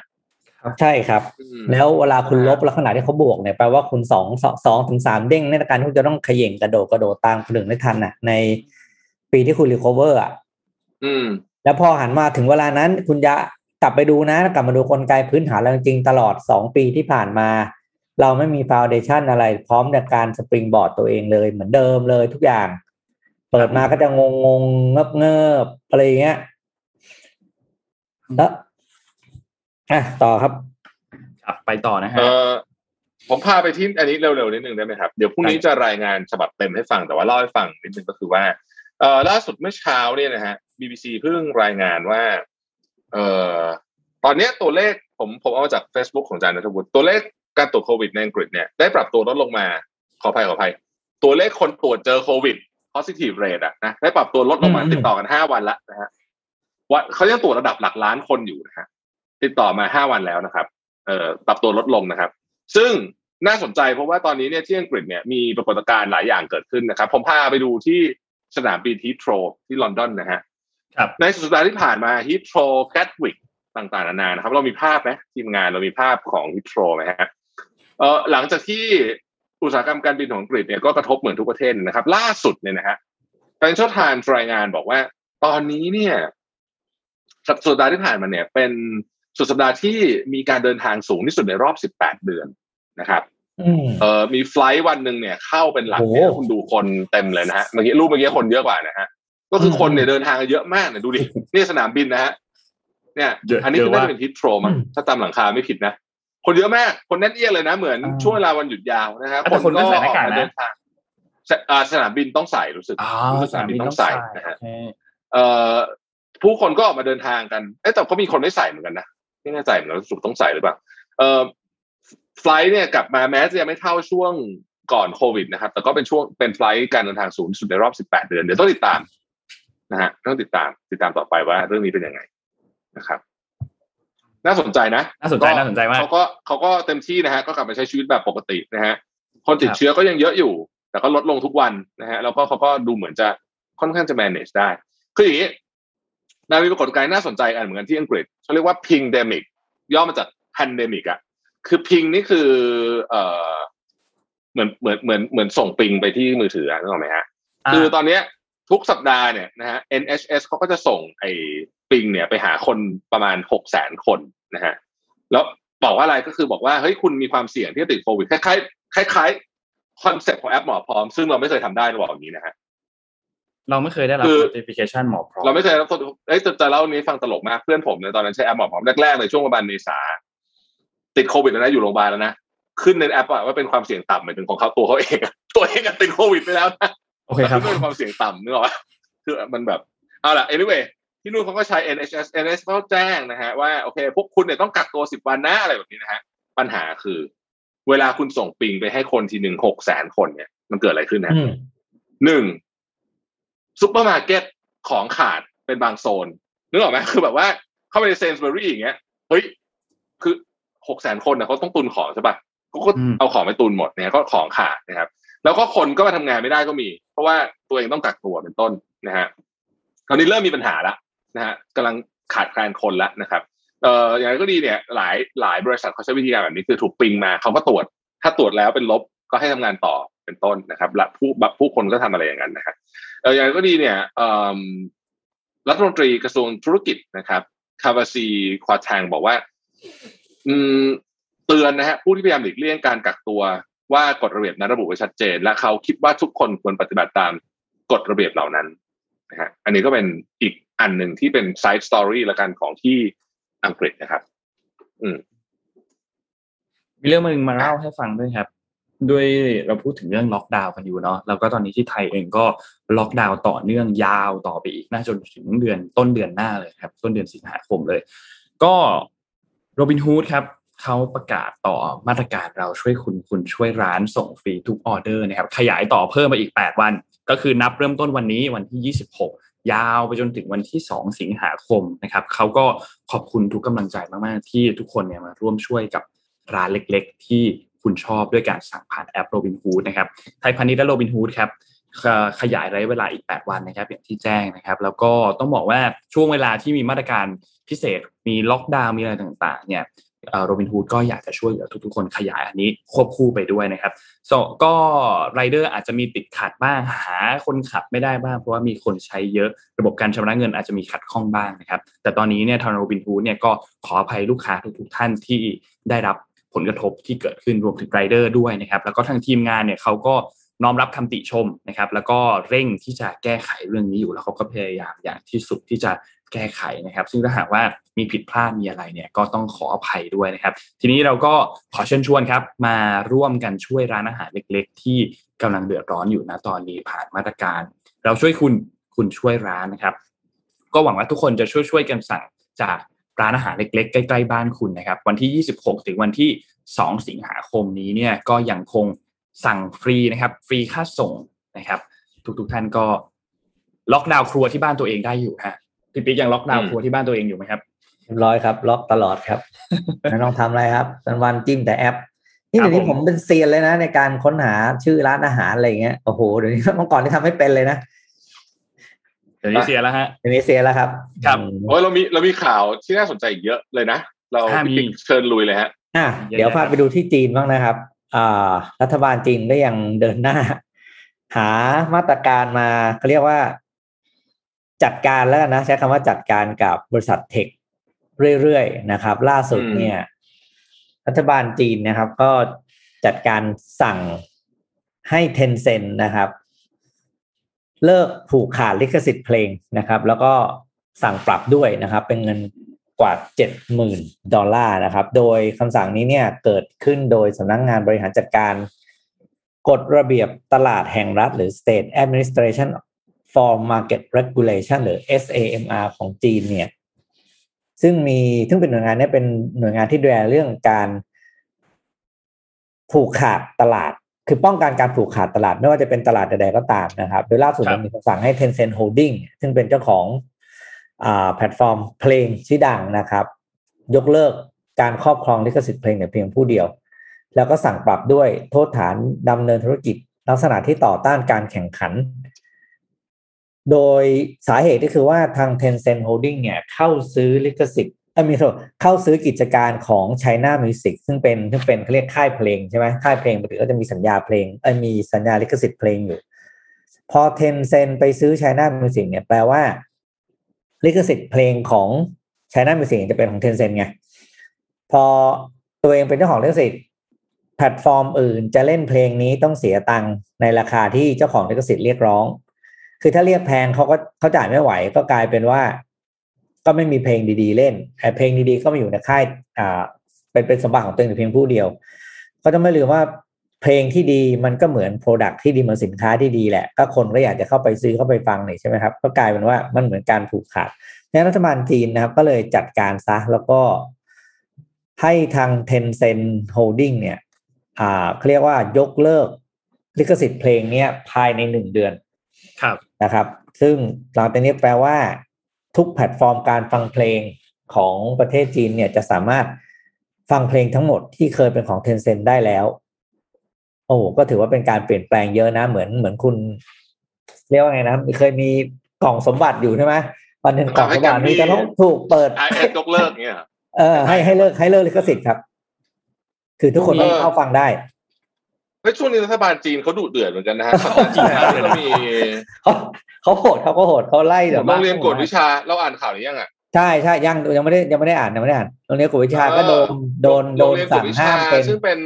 ก่อนหน้านี้เขาเป็นองค์โรงเรียนกวดวิชาก่อนหน้านี้ที่เขาอยู่ในตลาดหุ้นที่นิวยอร์กใช่นะครับอ่าคือแบบล้วก็ไม่ใช่โรงเรียนแบบเล็ก ๆ นะ แบบใหญ่มากมูลค่าธุรกิจเท่าไหร่หรือไหมสองแสนหกหมื่นล้าน อ่านะฮะอยู่มาวันหนึ่งรัฐบาลจีนก็บอกว่า ต่อไปนี้โรงเรียนกวดวิชาจะต้องเป็น องค์กรไม่แสวงหาผลกำไร เพราะว่าต้องการที่จะลดความเหลื่อมล้ำเพราะว่าคนจีนเนี่ยใครพ่อแม่รวยใช่ไหมก็จะส่งไปเรียนกวดวิชาการเหมือนเหมือนซีรีส์นี่เลยสกายแคสโซของเกาหลีอะอ่าอที่แบบย่างนั้นแหละแข่งกันอะแข่งกันอะเอาเด็กอืมที่ยากจนก็ไม่มีโอกาสเพราะฉะนั้นก็อย่างนั้นเลย เลิกทุกคนต้องเรียนในระบบหมดนะครับอืมหุ้นเนี่ย ตกไปวันเดียวนะหกสิบเปอร์เซ็นต์หกสิบอ่าเออมูลค่ามันหายไปครึ่งหนึ่งอะนะฮะซึ่งเอ่อ นี่แหละ คือประเทศจีนทำได้ประเทศเดียว คือที่อื่นทำไม่ได้เออแบบเออนี้เอนะอหัวทิ่มเลยนะฮะคือช่วงนี้รัฐบาลจีนท็อปแหม่ฟอร์พูดมเรื่องมากนี้แล้วก็บอกอย่างนี้นะพูดพูดเรื่องนี้แล้วก็แหมคันยิบยิบยิบยิบอ่าอ่าอ่าว่ามาว่ามาคันปากยิบยิบเลย สถาบันการศึกษาบ้านเราโดยปกติงบดุลต้องเป็นศูนย์นี่แหละแท็บเอ่อไม่ครับโรงเรียนบ้านเรายังมีอยู่ในตลาดหลักทรัพย์จะมีเลยครับเออ สิงคโปร์ international school อยู่ในตลาดหลักทรัพย์ไม่ว่าถ้าถ้าถ้าถ้า international เขาไม่นับนี่แต่ถ้าแบบพวกสถาบันการศึกษาทั่วไปอะพวกของรัฐใช่ไหมหรือว่าของรัฐนะงบต้องเป็นศูนย์นะเซตเทิลนะใช่ไหมของรัฐน่าจะโอเคก็ของรัฐก็เป็นหน่วยงานของรัฐอะไม่จำเป็นต้องกำไรก็เอได้อเออเอแต่อว่าแต่แต่โรงเรียนเอกชนแต่ไม่แต่คือตอนเนี้ยเหมือนว่าเอ่อผมไม่แน่ใจว่ามันจะลามไปถึงโรงเรียนไหมนะแต่ว่าโรงเรียนกวดวิชา ซึ่งเป็นเอ่อหน่วยงานปกติก็คือแสวงหากำไรเต็มที่เนี่ยที่จีนอืมไม่ให้ละอืม นะฮะ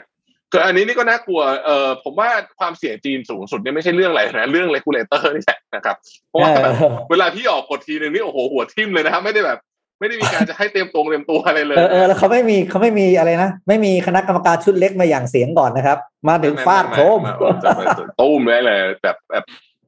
โอ้โหหนักมากไม่มีเหมือนอะไรนะนนท์ไม่มีเหมือนศบคชุดเล็กใช่ไหมหยั่งเสียงก่อน ไม่ชุดเล็กชุดใหญ่แล้วนะไม่มีไม่มีไม่มีเขาทีเดียวทีเดียวเลย เขาเขาเออเขาเขามาปุ๊บออกข่าวเราเห็นละว่าเรียบเอร้ออยเอออืมมาก็ออกยังอยู่ที่ข่าวจีนครับแล้วมีอีกเรื่องหนึ่งก็คือเรื่องการตรวจสอบหาที่มาของไวรัสโคโรนานะครับ คือ WHO เนี่ยอย่างที่ทุกคนทราบว่าเขาเดินไปตรวจสอบมาแล้วรอบเขาเดินทางไปตรวจสอบที่อู่ฮั่นมาแล้วเมื่อเดือนมกราคมใช่ไหมครับ ก็ไปดูมาแล้วว่าโอเค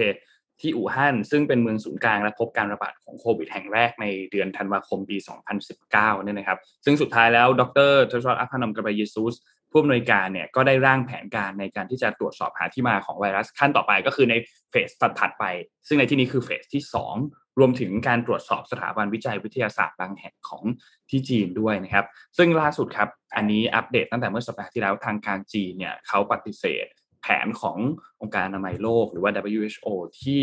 ต้องการจะส่งผู้เชี่ยวชาญเข้ามาตรวจสอบหาที่มาของไวรัสโคโรนาซึ่งอันนี้เป็นการตรวจสอบในเฟสที่ 2 แม้ว่าผู้เชี่ยวชาญ WHO จะมองว่า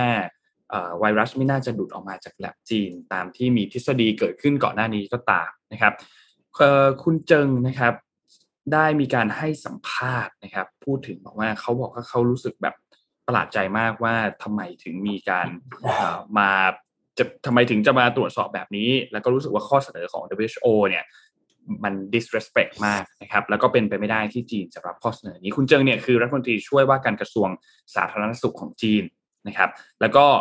เสริมอีกครับบอกว่าจีนเนี่ยได้มีการส่งข้อเสนอแนะด้านการติดตามต้นกำเนิดของไวรัสของตนเองไปเรียบร้อยแล้ว ก็หวังว่าทาง WHO เนี่ยจะมีการทบทวนข้อเสนอจากผู้เชี่ยวชาญของทางด้านจีนอีกครั้งหนึ่งแล้วก็ดำเนินการตรวจหาที่มาของไวรัสโควิด -19 โดยอิงจาก หลักวิทยาศาสตร์ และปราศจากการแทรกแซงทางการเมืองนะครับ นี่ก็เป็นอีกหนึ่งประเด็นที่เกิดขึ้นเมื่อช่วงสัปดาห์ที่แล้วนะครับสำหรับการตรวจสอบหาที่มาในเฟสที่2ของ WHO นะครับ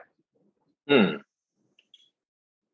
เอ่อขอขั้นด้วยข่าวในประเทศนิดหนึ่งนะฮะครัเอ่บอล่าสุดเนี่ย มีรายงานออกมาว่าทาง ER ของโรงพยาบาลรามาธิบดีนะฮะขอปิดรับทุกกรณี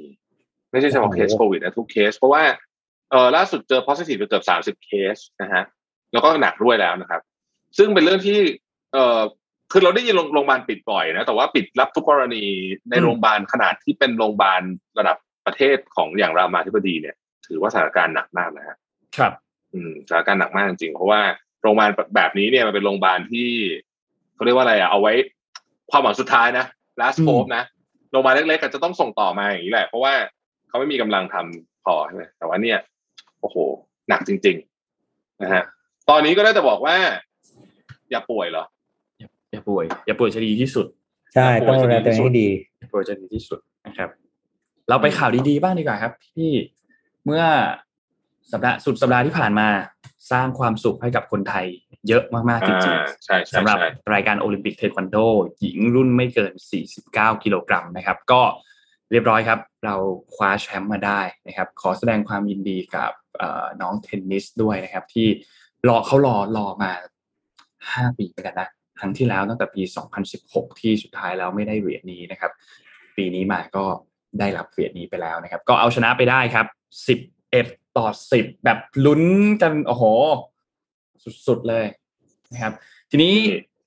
อ่าเอาเปิดภาพให้ดูเปิดภาพให้ดูครับ โอ้ลุ้นมากลุ้นกันทั้งประเทศเลยนะฮะก็เป็นข่าวดีอย่างมากเลยในช่วงเวลาที่เราเต็มไปด้วยข่าวไม่ดีเนี่ยนะฮะครับเออมีอีกคนนึงครับนนท์พี่ปิ๊กครับ ที่อยากให้ทุกคนติดตามนะคือเผอิญผมตามคนนี้อยู่เพราะว่าเขาเป็นนักวิ่งนะคครัรับบแล้วก็กำลังจะมีการแข่งขันในวันที่ 30กรกฎาคมเป็นตัวเต็งนะฮะตอนนี้ฝึกคือบอกต้องบอกว่าเดินทางออกจากสหรัฐวันนี้เลยเขาซ้อมอยู่ที่สหรัฐอเมริกานะครับเป็นเอ่ออีกหนึ่ง คือต้องบอกว่าโหดอะเพราะว่าวิ่งเนี่ยปกติมันดอมิเนตจากสายพวกเอ่อเคนยาหรือพวกนี้ใช่ไหมฮะแอฟริกาอยู่แล้วเนี่ย แต่ว่าเราต้องจับตามองนะครับ คุณคีรินตันติเวชอ่าอ่าอันนี่ก็เป็นหนึ่งในคนที่เอ่อต้องจับตามองเลยนะฮะเป็นอีก คือหวังว่าจะโค่นพวกสายโหดได้นะฮะโหดมากนะตอนนี้เขาซ้อมมาดีมากเขาซ้อมคุมาณดีคีมากรินนี่โหดมาก คุณคีรินนี่โหดคุณคีรินนี่โหดโหดมากนะก็รอติดตามเป็นอีกคนหนึ่งที่ต้องต้องดูเลยนะฮะอันนี้ตั้งนาฬิกาไว้เลยสามสิบกรกฎาคมนะฮะอืมวันนี้เดินทางจากสหรัฐอเมริกานะฮะอุ๊ยเขาเดินทางใกล้เหมือนกันเนาะไม่เจ็ตแลกเหรอเออแข่งสามเออสิบแต่ก็โอเคนะวันนี้วันจันทร์ใช่ไหมยี่ห้าที่นู่นคงยี่ห้าใช่ไหมวันนี้บอกที่นู่นก็ยี่ห้าก็ถึงญี่ปุ่นก็ยี่สิบเจ็ดอ่าอ่าก็หมื่พันกหสอนึ่งงวัวันนเลยนะหมื่นวันหนึ่งเลยนะเออหมื่นวันหนึ่งวันเลหนึ่งเลยยนะ อืมใช่ไหม โหดมากโหดมากคุณพี่โหดลองลองไปเซิร์ชใน YouTube แล้วเซิร์ชเนี่ยเซิร์ชชื่อคุณคีรินเนี่ยแหละแข่งน่าจะห้าพันเมตรหรือหนึ่งหมื่นเมตโอ้รโหเนี่ยโหดมากมันมีอยู่นัดหหนึ่นึ่งงหมื่นโหดเมตมารกหคือนึ่งเมตรสิบกิโลอะสิบกิโลแซงตอนแบบโค้งสุดท้ายแล้วแซงห่างมากอะโหดมากโหดมากลองไปดูแนะนำเลย อันนี้แบบสุดๆเลยความหวังนะเป็นความหวัง เพราะว่าตัวความหวังครับไอ้พวกนี้มีพวกนี้แต่ว่าคู่แข่งเขาก็โหดเพครับราะว่าญี่ปุ่นเนี่ยก็นักวิ่งนะครับ ญี่ปุ่นนี่ก็สายวิ่งเหมือนกัน แล้วก็ เออแน่นอนพวกพวกเคนยาพวกนั้นเขาเขาก็ค่อนข้างจะจัดเต็มพอสมควรพูดถึงรอติดตามรอติดตามเป็นเฮ้ยพูดถึงพอดูกีฬาทุกครั้งเลยเนาะลุ้นมากเพราะมันมันลุ้นมากมันมันเห็นตลอดไงใช่มันเหมือนแบบมันเห็นตลอด มันมันเหมือนรถแข่งอะเออเห็นตลอด พูดถึงเรื่องเงินอัดฉีดกันหน่อยดีไหมครับ เป็นเงินอัดฉีดนักกีฬาโอลิมปิก โดยกองทุนพัฒนาการกีฬาแห่งชาตินะครับ ก็ถ้าคว้าเหรียญทองได้ 12 ล้านบาท เหรียญเงินได้ 7.2 ล้านบาท แล้วก็เหรียญทองแดงเนี่ยได้ 4.8 ล้านบาท แต่ว่ามันมีรูปแบบการจ่ายอยู่นะครับ ก็จะมีแบบที่หนึ่งก็คือ รับไปเป็นเงินก้อนเลยคือแบ่งเป็น 50%ก่อน แล้วก็อีก 50%เนี่ยแบ่งจ่ายรายเดือนเป็นระยะเวลา 4 ปี ส่วนอีกก้อนหนึงอีกแบบหนึงคือสี่ปีสี่ปี แบ่งจ่ายรายเดือนก็คือสมมุติว่าสมมติสมมติได้สิบสองล้านบาท ก็รับเงินก้อนก่อนเลยห้าสิบเปอร์เซ็นก็คือรับไปก่อนในหกล้าน และอีกหกล้านที่เหลือเนี่ย แบ่งจ่ายสี่ปี ทุกๆเดือน ก็หารไป ทุกๆเดือนนะครับ อันนี้คือแบบที่หนึ่งส่วนแบบที่สองคือ รับเป็นเงินก้อนทั้งหมดทีเดียวเลย แต่ว่าเงินที่ได้รับเนี่ยจะลดลงเหรียญทองจาก 12 จะได้ 10 ล้านบาทเหรียญเงินจาก 7.2 จะได้ 6 ล้านบาท และเหรียญทองแดงจาก 4.8 ล้านบาทจะได้ 4 ล้านบาทนะครับ ซึ่งอันนี้เป็นเพียงแค่ของทางด้านกองทุนพัฒนาการกีฬาแห่งชาติเท่านั้นนะยังไม่รวมเงินอัดฉีดจากสปอนเซอร์หรือว่าจากหน่วยงานอื่นๆ ซึ่ง คาดว่าน่าจะมีอีกอยู่แล้วนะครับ ก็นั่นแหละครับ ตอนนี้อย่างอย่างอย่างคุณเทนนิสเนี่ยได้เงินอัดฉีดเบื้องต้นเนี่ยตอนนี้รวมแล้ว 14 ล้านบาทนะครับ ก็คือมีกองทุนอันนี้ 12 ล้าน แล้วก็มีทางด้านสหพันธ์สมาคมกีฬาชาติ ร่วมกับเอ่อชมรมกอล์ฟหลักสูตรสมาคมวิทยาลัยป้องกันราชอาณาจักรอีก 1 ล้านบาท แล้วก็มหาวิทยาลัยกรุงเทพธนบุรีอีก 1 ล้านบาทนะครับอืมรวมแล้วเป็น 14 ล้านบาท เอ๊ะปกติเนี่ยเวลานักกีฬาทีมชาติเราเขาชนะได้เหรียญทองกลับมาเนี่ยเขาจะต้องมา เอ่อเหมือนกับ เอ่อบางทีก็จะเข้ามาเยี่ยมกับนายกใช่ไหมและคณะอ่าใช่ไหมอ่าต้องเจอนายกเจแล้วนายก็จะต้องมาเล่นกีฬานั้นกับนายกถูกไหมได้เหรียญแหมผมว่าแล้วเดี๋ยว ผมว่าแรกคุณต้องพูดไม่อันยากนี้รู้เฉยๆก่อนหน้านี้เรามีนายกหรือเปล่าคุณเมย์ไงที่ตีแบบคุณคุณจะคุณจะให้คุณจะให้น้องเทนนิสเขาเล่นเทควันโดกับนายกเหรอเอาก็ปกติเขาอย่างนั้นไง ก็คุณใช่เขาต้องเล่นกีฬานั้นกับนายกไงเอาไม่ใช่เหรอหรือเปล่าเออครับเราจะตามไม่ไม่ผมจะบอกอย่างนี้อะเป็นเรื่องเป็นราวหน่อยเป็นเรื่องเป็นราวหนึ่งคืออ่าอ่าอ่าพอเราเห็นการแข่งขันกีฬาทัวร์นาเมนต์ใหญ่ๆอะไรอย่างเงี้ยเนาะ เราจะเห็นเลยนะว่าสิ่งเดียวที่เชื่อมคนทั้งโลกได้เลยนะ คือกีฬานะใช่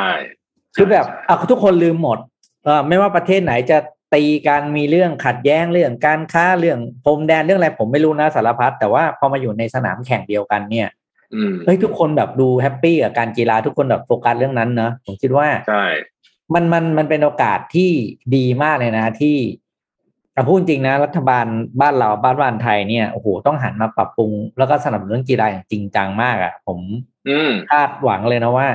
กีฬานี่เป็นตัวหนึ่งนะ ที่จะเป็นอะผมใช้คำว่ามันไม่รู้ว่าเป็นเรียกเรียกว่าเป็น soft counter soft power ได้ว่าได้หรือเปล่านะ ได้สิ ได้เฮ้ยได้เฮ้ยถ้าคุณเก่งกีฬาเนี่ยประเทศคุณจะขึ้นแถวหน้าได้นะ อืม แล้วแล้วคุณใช้ลงเงินลงทุนน้อยกว่ามากเลยในการสร้างเศรษฐกิจของประเทศอะใช่อืม แล้วแฝงอะไรไปเยอะมากนะ ในกีฬาโอลิมปิกรอบนี้เนี่ยไม่เรื่องวัฒนธรรมของญี่ปุ่นเนี่ย เยอะมาก ตัวอืมการออกแบบคบเพลิง เรื่องของตัว pictogram พูดตัว pictogram ดีมากเลยอะชอบมากเออ pictogram ดีตลกน่ารักๆแล้วก็เอ่อเรื่องเพลงนะเรื่องเพลงที่เอาเพลงของการ์ตูนต่างๆ มาเปิดในช่วงเวลาที่แข่งกีฬาอะไรเงี้ยก็ impact มากแฟนๆที่เป็นแฟนๆการ์ตูนแฟนๆอนิเมะเนี่ยก็น่าจะชอบกันมากๆนะครับเขาเป็นแบบ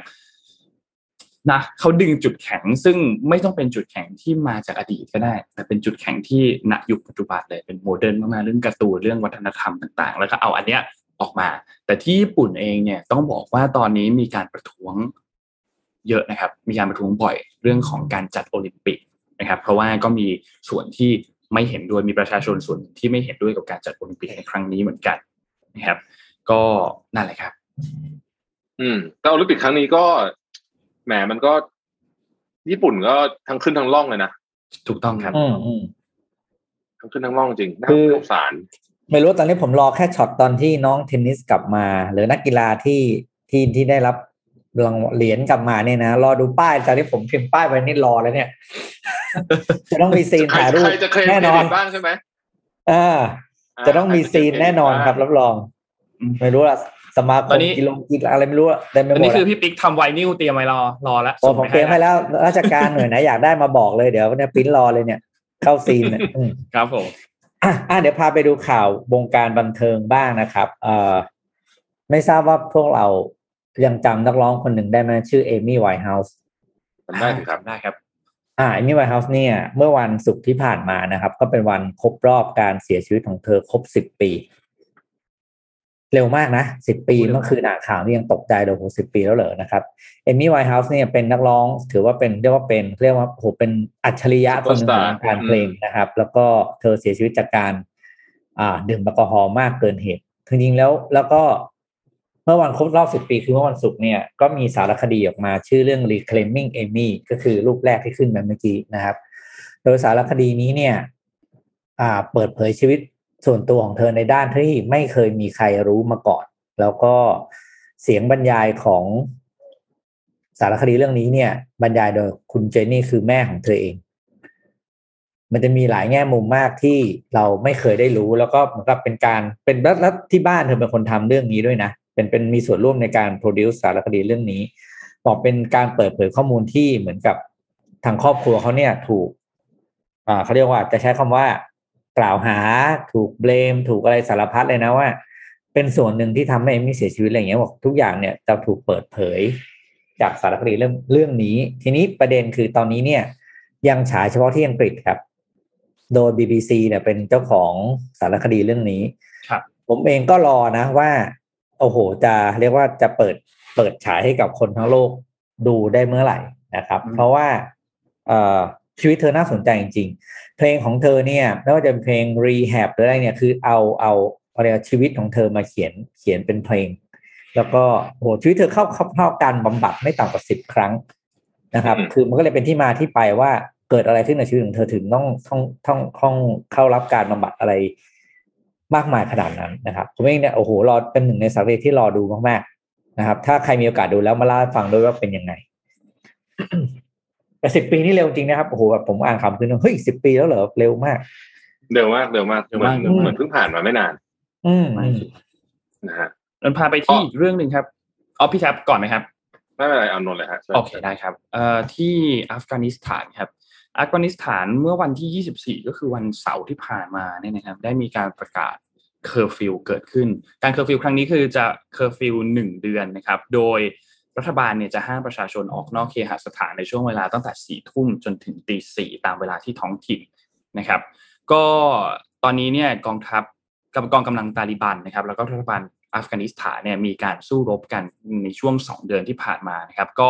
มีทหารของประเทศต่างๆ เริ่มถอนกำลังออกจากอัฟกานิสถานแล้วด้วยนะครับ ทางด้านกลุ่มติดอาวุธตาลิบันเนี่ยได้ยึดครองพื้นที่ประมาณครึ่งหนึ่งของอัฟกานิสถานแล้วนะครับ แล้วก็ได้มีการเคลื่อนกำลังอย่างรวดเร็วในช่วงที่ทหารของสหรัฐเนี่ยมีการถอนกำลังออกไป มีการยึดพื้นที่ตามแนวพรมแดนต่างๆ ตามพื้นที่ชนบทต่างๆนะครับ ต้องบอกว่าก่อนหน้านี้เนี่ยกลุ่มตาลิบันเนี่ยถูกสหรัฐนะครับบุกเข้ามาโค่นล้มไปนะครับเมื่อประมาณจะ20 ปีที่แล้วเนี่ยนะครับ แล้วก็ยึดถนนสายสำคัญหลายสายเพื่อที่จะตัดขาดเส้นทางการส่งทะเบียนส่ง เสบียงนะครับ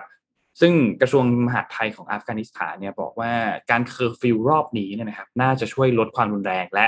จำกัดการเคลื่อนไหวของกลุ่มตาลิบันได้ ต้องบอกว่าเมื่อช่วงสัปดาห์ที่ผ่านมาเนี่ยมีการปะทะกันอย่างดุเดือดในบริเวณนอกเมืองกันดาฮาร์นะครับ ทางด้านสหรัฐเมื่อวันพฤหัสที่ผ่านมาก็มีการโจมตีทางอากาศไปยังสมาชิกกลุ่มติดอาวุธตาลิบันในพื้นที่ดังกล่าวด้วยนะครับ โดยปฏิบัติการครั้งนี้ของสหรัฐเนี่ย จะสิ้นสุดอย่างเป็นทางการคือวันที่ 31 สิงหาคมก็คือปลายเดือนหน้านะครับ ซึ่งก็ทำให้เกิดความกังวลเกิดขึ้นครับ ว่าหลังจากที่ภารกิจอันนี้ของสหรัฐสิ้นสุดแล้วเนี่ยกองกำลังของสหรัฐถอนตัวออกไปเนี่ยจะเกิดเหตุการณ์อะไรขึ้นต่อไปนะครับโจไบเดนครับมีการกล่าวว่าการถอนกำลังของสหรัฐเนี่ยมีเหตุผล เพราะว่ากองกำลังสหรัฐมั่นใจแล้วว่าอัฟกานิสถานจะไม่ตกเป็นฐานของนักรบจีฮัดจากต่างประเทศ เพื่อวางแผนโจมตีชาติตะวันตกอีกต่อไป ทางด้านนักวิเคราะห์หลาย ๆ ฝ่ายในสหรัฐเองก็มีการวิเคราะห์ว่ากลุ่มตาลิบันอาจจะมีการควบคุมประเทศได้ภายในระยะเวลาเดือนด้วยเหมือนกัน แต่อย่างไรก็ตามครับ คุณลอยออสตินครับ รัฐมนตรีว่าการกระทรวงกลาโหมของสหรัฐเนี่ยก็พูดถึงบอกว่ากองกำลังความมั่นคงอาจจะเดินหน้าบุกได้ โดยสิ่งสำคัญที่สุดในตอนนี้คือการชะลอการบุกของฝ่ายตาลิบันก่อน ก่อนที่จะพยายามยึดดินแดนคืนมาจากกลุ่มตาลิบันนะครับ สถานการณ์ที่อัฟกานิสถานตอนนี้ยังไม่สงบนะครับ แล้วก็ยังมีความรุนแรงเกิดขึ้นยังมีการปะทะกันระหว่างทั้งสองฝ่ายเกิดขึ้น จนต้องมีการบังคับเคอร์ฟิวเกิดขึ้นนะครับ อย่างในภาพที่ทุกท่านเห็นกันตอนนี้เลยครับ อืมครับ ครับ ไปต่อเลยครับพี่แท็บเอ่ออ้าวแปดโมงแล้วอะครบถ้วนครบถ้วนแยกย้ายแยกย้ายแล้ววันนี้ แยกย้ายเนาะวันนี้เราวันนี้วันนี้วันนี้ เอ่อวันหยุดเอาประมาณนี้นะฮะพรุ่งนี้เราก็มาวันพุธเราก็มามาทุกวันอะ มาทุกวันครับ ไม่หยุดมาทุกวันสัปดาห์นี้มาทุกวันนะครับ ก็มาทุกวันวันนี้วันนี้สมาชิกอาจจะน้อยนิดนึงเพราะว่าน่าจะน่าจะมันหยุดเฉยๆกันคิดว่าเราไม่มาแน่เลย อืมอืมนะฮะอ๋อเราดูตัวเลขวันนี้ก็หน่อยดีไหมครับ อะตัวเลขวันนี้ปิดท้ายอะตัวเลขวันนี้ติดเชื้อเพิ่ม15,376นะครับ แล้วก็เสียชีวิตเพิ่มเติมอีก 87 ตัวเลขผู้ติดเชื้อไม่แน่ใจว่าเป็นนิวไฮไหมเมื่อวันก่อนก็ประมาณ15,000เหมือนกันแต่ไม่แน่ใจก็ยังคงสูงนะครับสำหรับตัวผู้ตัวเลขผู้ติดเชื้อมีหายป่วยกลับบ้านเนี่ย6,782 นะครับสถานการณ์ยังน่าเป็นห่วงอยู่อย่างที่อธิบดีกรมควบคุมโรคแจ้งว่าในช่วงระยะเวลาประมาณ 14 วัน ในช่วงนี้ก็น่าจะเหลือประมาณ 7 วันละประมาณประมาณสัปดาห์นึงนะครับ เราจะยังเห็นตัวเลขผู้ติดเชื้อที่ทวีคูณสูงขึ้นไปอีกนะครับ และหลังจาก 14 วันนี้ เราค่อยมาดูกันอีกทีหนึ่งนะครับ ว่าจะมีการผ่อนคลายมาตรการหรือเปล่า แต่ว่าเราได้รับข้อมูลบางอย่างพูดถึงเรื่องการผ่อนคลายมาตรการ Delivery สำหรับร้านอาหารในห้างใช่ไหมครับ อันนี้มีการพูดถึงกันอยู่ แต่ยังไม่มีการการประกาศออกมาอย่างเป็นทางการนะรอติดตามเออเป็นทางการเนี่ยถ้าประกาศเนี่ยผมจะถือว่าเป็นอีกหนึ่งครั้งนะที่คิดไม่รอบ เอาอีกละเอาอีกตลอดคือนะจะให้ไม่เหมือนให้ผร้ามนรู้สึกว่าเหมือนเขาไม่ได้อ๋อคุณมองว่าคิดไม่รอบเหรอผมกับมองด้านร้ายสุด ๆเลยนะ คือมองว่าเขารู้แล้วล่ะแต่เขาแบบเหมือนกับก็จะเอาอย่างเงี้ย ซ้ำเติมเราไปเรื่อยๆอะถ้าคุณรู้ว่าการไปเช่าโครงเช่าครัวข้างนอกนี่เขาก็เสียตังค์เพิ่มอีกนะถูกต้องครับถูกไหมใช่แล้วแล้วคืออย่างนี้ เดี๋ยวเล่าให้ท่านผู้ชมฟังก่อนเดี๋ยวงงว่าเกิดอะไรขึ้น คือจำได้ไหมครับว่ามันมีเอ่อคำสั่งออกมาว่าห้ามร้านอาหารที่ตั้งอยู่ในห้าง เปิด Delivery อืมคือคุณอืมคุณคุณคุณปิดร้าน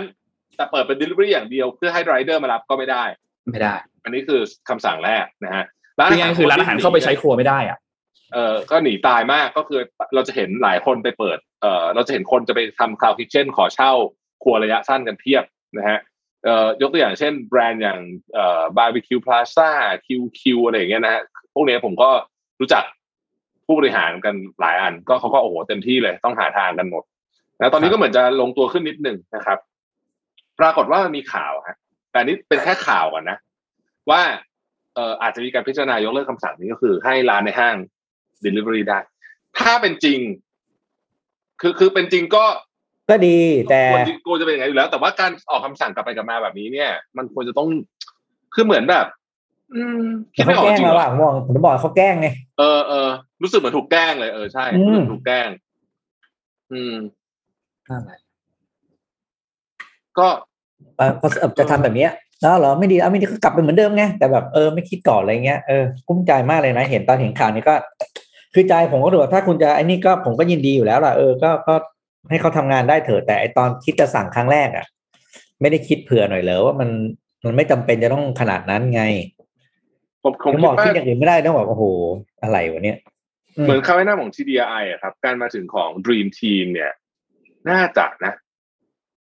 น่าจะอืมต้องต้องทำมาละ แต่จากรายงานของทีไอที่ที่แทบพูดตอนแรกสิบข้อนั้นน่ะ ไม่ใช่เรื่องใหม่เลยนะ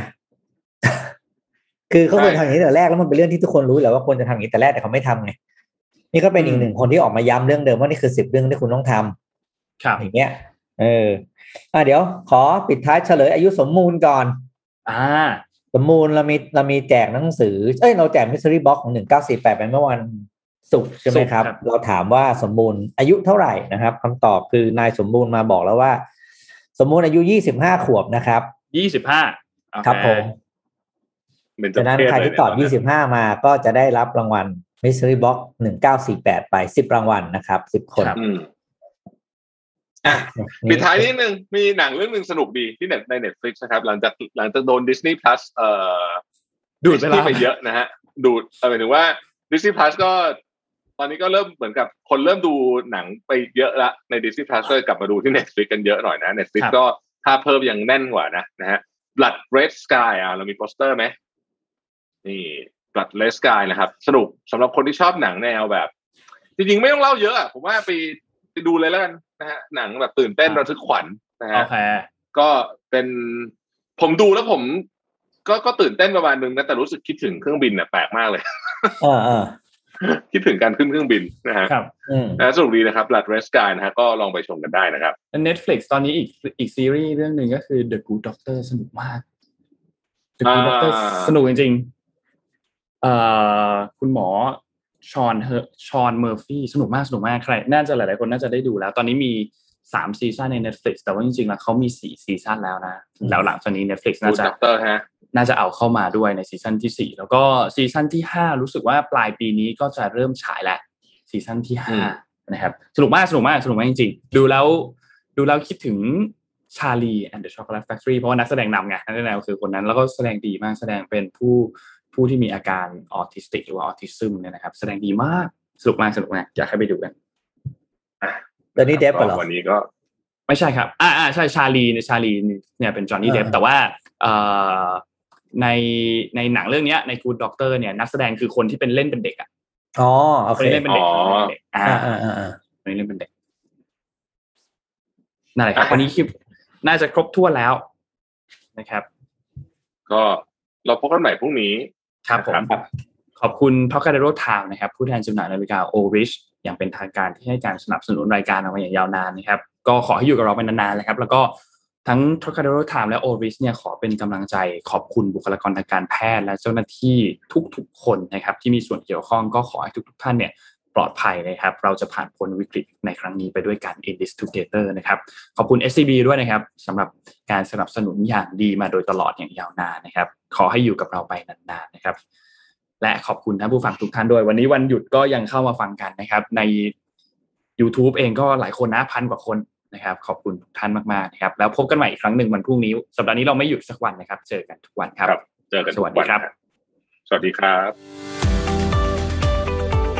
Mission Daily Report